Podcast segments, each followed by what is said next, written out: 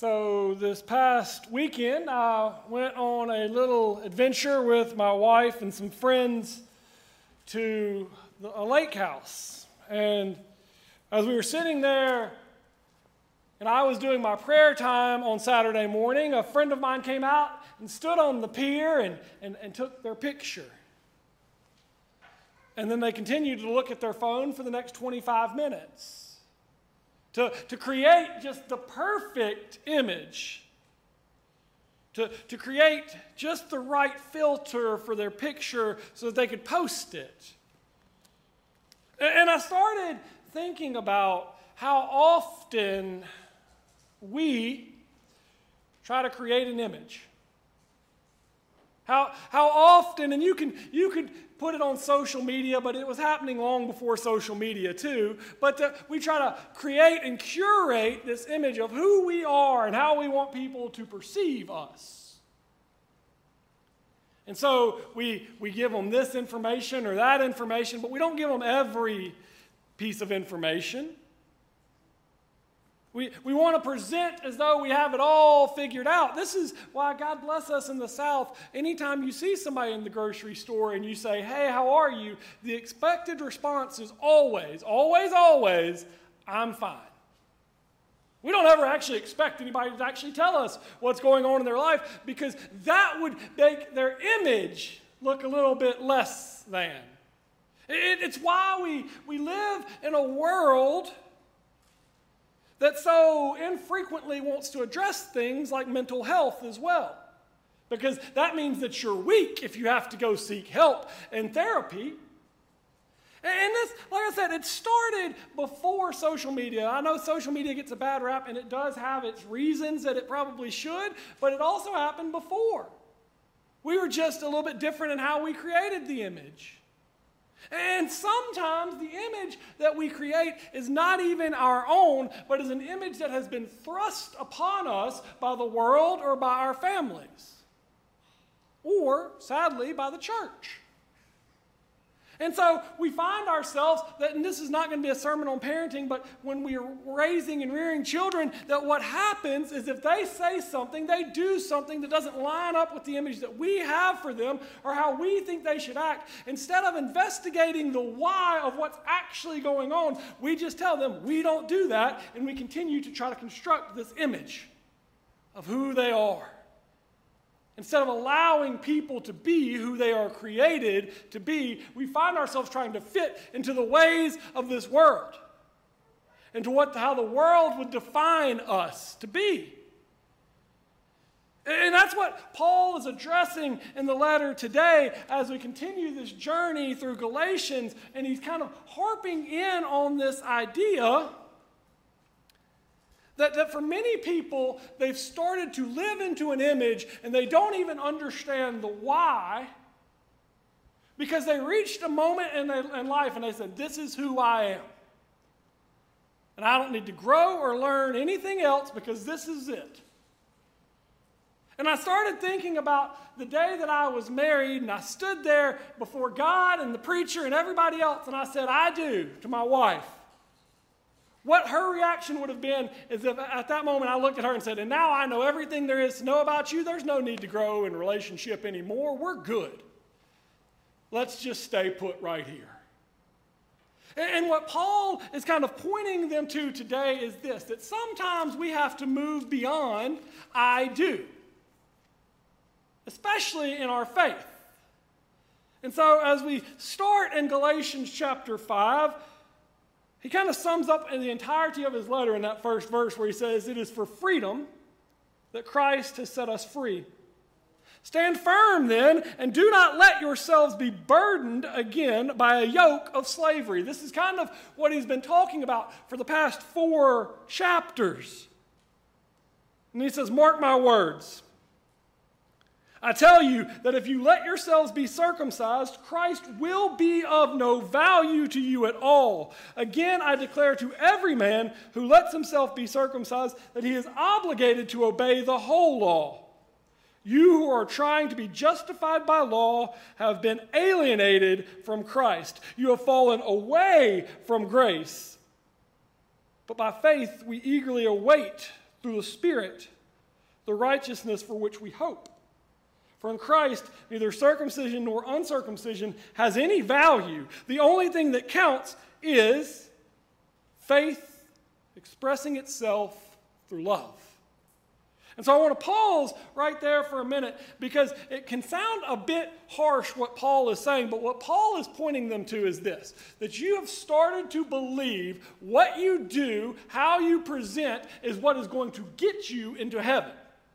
And he says, and what happens when you start thinking about a works based righteousness, what, start, what happens when you start thinking, I can work myself into heaven, is this you discredit the need for grace. You wouldn't say it out loud, but you say, I don't need God's grace. I'm good enough. I can do enough. And then what happens is we start to view grace as kind of this little side byproduct, and we don't extend it to anyone else because we go, I'm good enough. Why aren't they good enough? I've done enough. Why don't they do more and do better?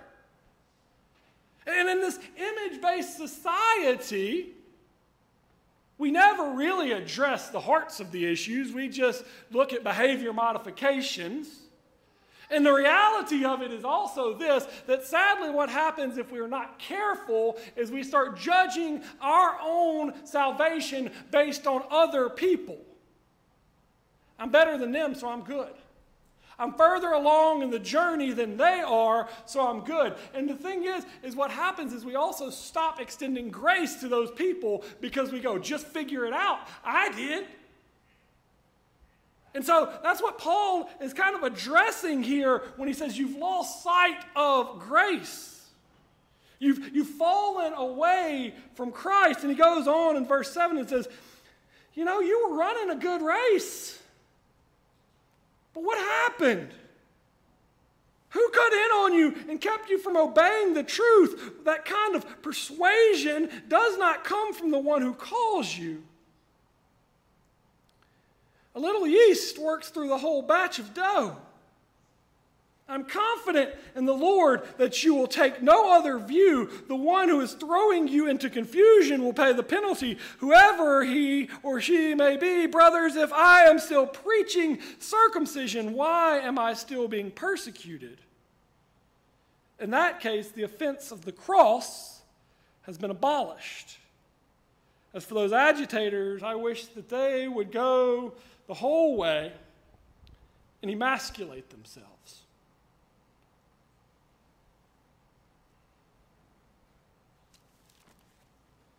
The wording of the offensiveness of the cross. I don't know if you caught it when it was said. It kind of made me go, Do what? What is the offensiveness of the cross? And I think in a world and in a society where we say, I can handle it, I can do it, the offensive phrase of the cross is, No, you can't. Because if you could, then there would have been no need for Jesus. But because we are all sinners and we all have our own flaws and imperfections, what we needed is a Savior. And so when we lose sight of that, we lose sight of that phrasing that guess what? You can't do it on your own. None of us can. Because we're called to be in relationship. But the problem is, is that so often when we find ourselves so worried about the own image that we portray, or the image that, that our families portray, or even the image that our church portrays, or whatever, what, finds, what ha- starts to happen, sadly, is relationships are not what they were deemed to be. Because relationships are called and created. If you go back and look through those verses of servant song, that's what they're called to be a give and take, a going together and caring for the least and the lost. It is a call to be in community with one another and care for each other. But sadly, if all we're worried about is an image to be portrayed, then all of a sudden relationships become a tool to portray a better image. I'm going to associate with the people that look, think, and act like me because that's who I want to be associated with. I want people to think that's who I am. And we lose sight of where Jesus Christ says, no, no, no. You're, we're called, we can't all be a finger. We can't all be a nose. We can't all be an ear. We all have a different purpose. We need each other. And so we find ourselves kind of living into this image that's been portrayed or cast down to us. And then Paul closes this part of the letter and says, My brothers and sisters, you were called to be free, but do not use your freedom to indulge the sinful nature. Rather, serve one another in love. The entire law is summed up in a single command love your neighbor as yourself. If you keep on biting and devouring each other, watch out, or you will be destroyed by each other.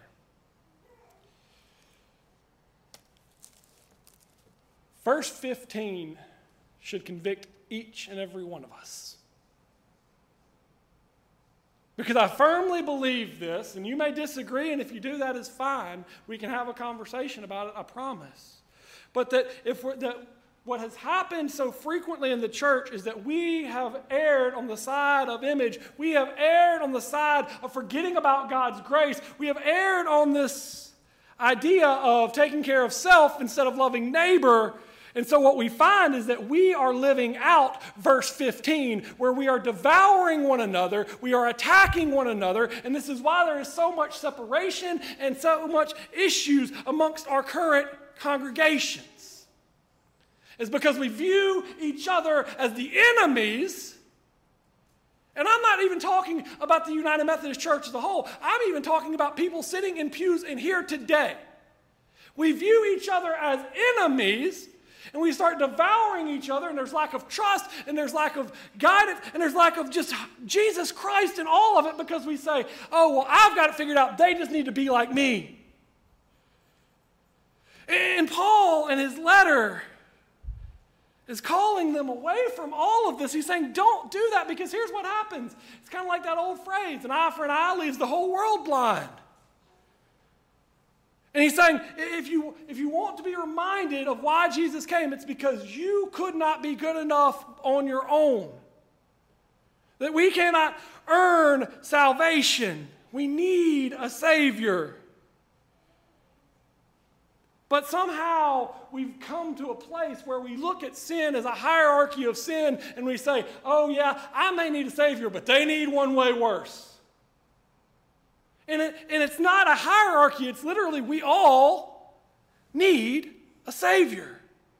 We find ourselves saying, My sins aren't as bad as my neighbors. You should see what they were doing on Friday night. Or we find ourselves victimizing people because their sins are different than ours. And we say, Oh, yeah, but I don't wrestle with that. And, and, what Paul is trying to point them to is that this idea they're talking about a physical circumcision, he's saying what you need to wrestle with, and what John Wesley would later write a sermon about is this a circumcision of the heart, where you do the internal work on your own self, and you see your own impurities, and you see your own flaws, and you start to cut those out of your own life. But the reason in which we are so fascinated with images because we do not want to do the internal work that God calls us to. We would much rather play the judgment game. We would much rather view ourselves in light of someone else's imperfections than to look at ourselves and go, no, I need to work on me. Instead of working on them first, I need to fix me. And so, this is what Paul is addressing throughout this letter. And sadly, like I said earlier, I think this so often can happen if we're not careful in our own faith as well.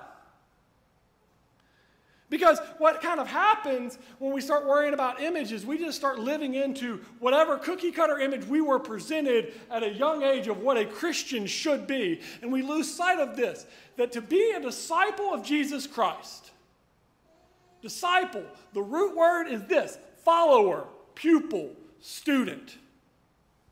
So, to be a disciple of Jesus Christ is to become a lifelong learner, following Jesus wherever he goes, going, I don't have it all figured out because I'm going to continue to learn and grow from Jesus Christ. But some of us, we find ourselves stopping at a moment of conversion and we say, When I walked down that aisle at a vacation Bible school, when I knelt at camp, whenever I raised my hand and went through confirmation, all of a sudden I had it all figured out. And there's nothing else for me to learn. And we tell, start telling people that this is what it's all about. And we start teaching people these things. But as I've, I've used this quote before, it's one of my favorite quotes from an author, Donald Miller, where he says, I can no more understand the totality of God than the blueberry in my pancake can understand the totality of me. Which should tell you this if you think you've got God all figured out, it's probably an indication that you've created a God that is too small. Because God is grander than we can ever fathom. And God is more gracious than we could ever understand.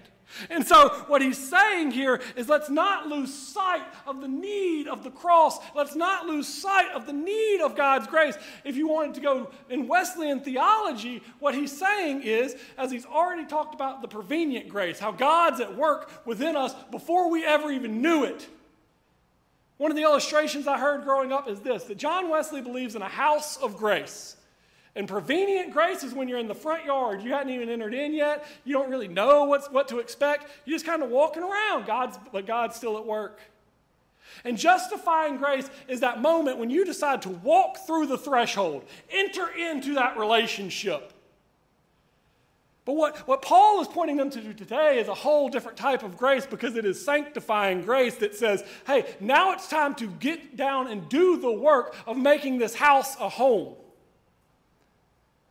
And some of us have settled for justifying grace and said, I'm good. And I just want you to think of what would have happened if, when you moved into your house, you just said, I'm going to neglect everything about it.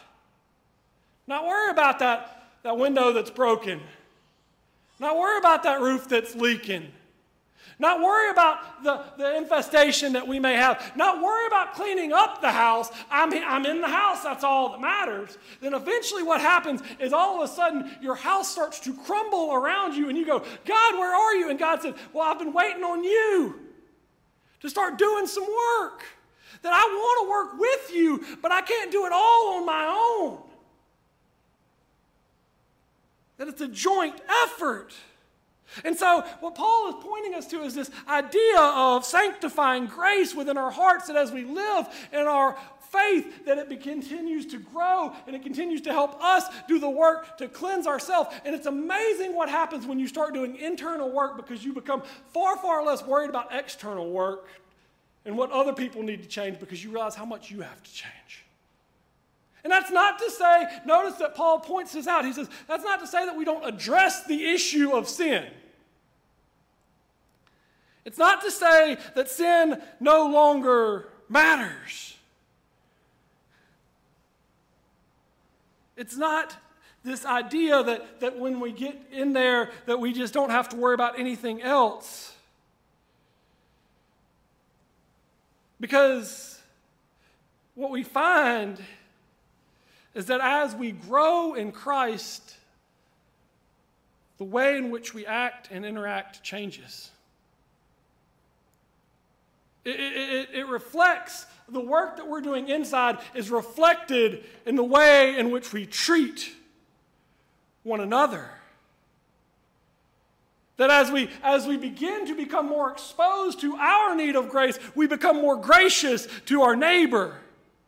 That when we start to realize our need for a Savior, we don't hold people uh, down because they are in need of a Savior as well.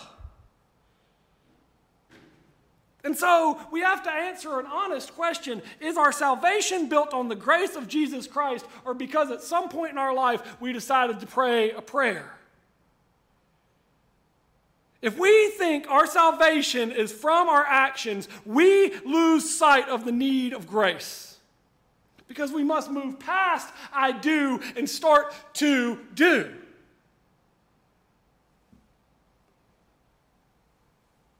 God's grace is not a get out of jail free card.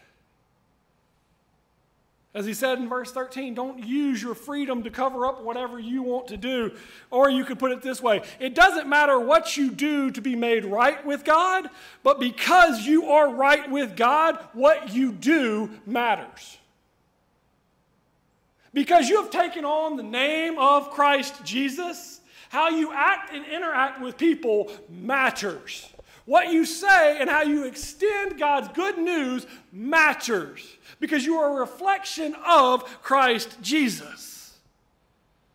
And so, as we wait, as we wait in that moment for Christ to return, as we wait for, for Christ to eventually come and remove us all from the presence of sin, we proclaim, Jesus, we need you.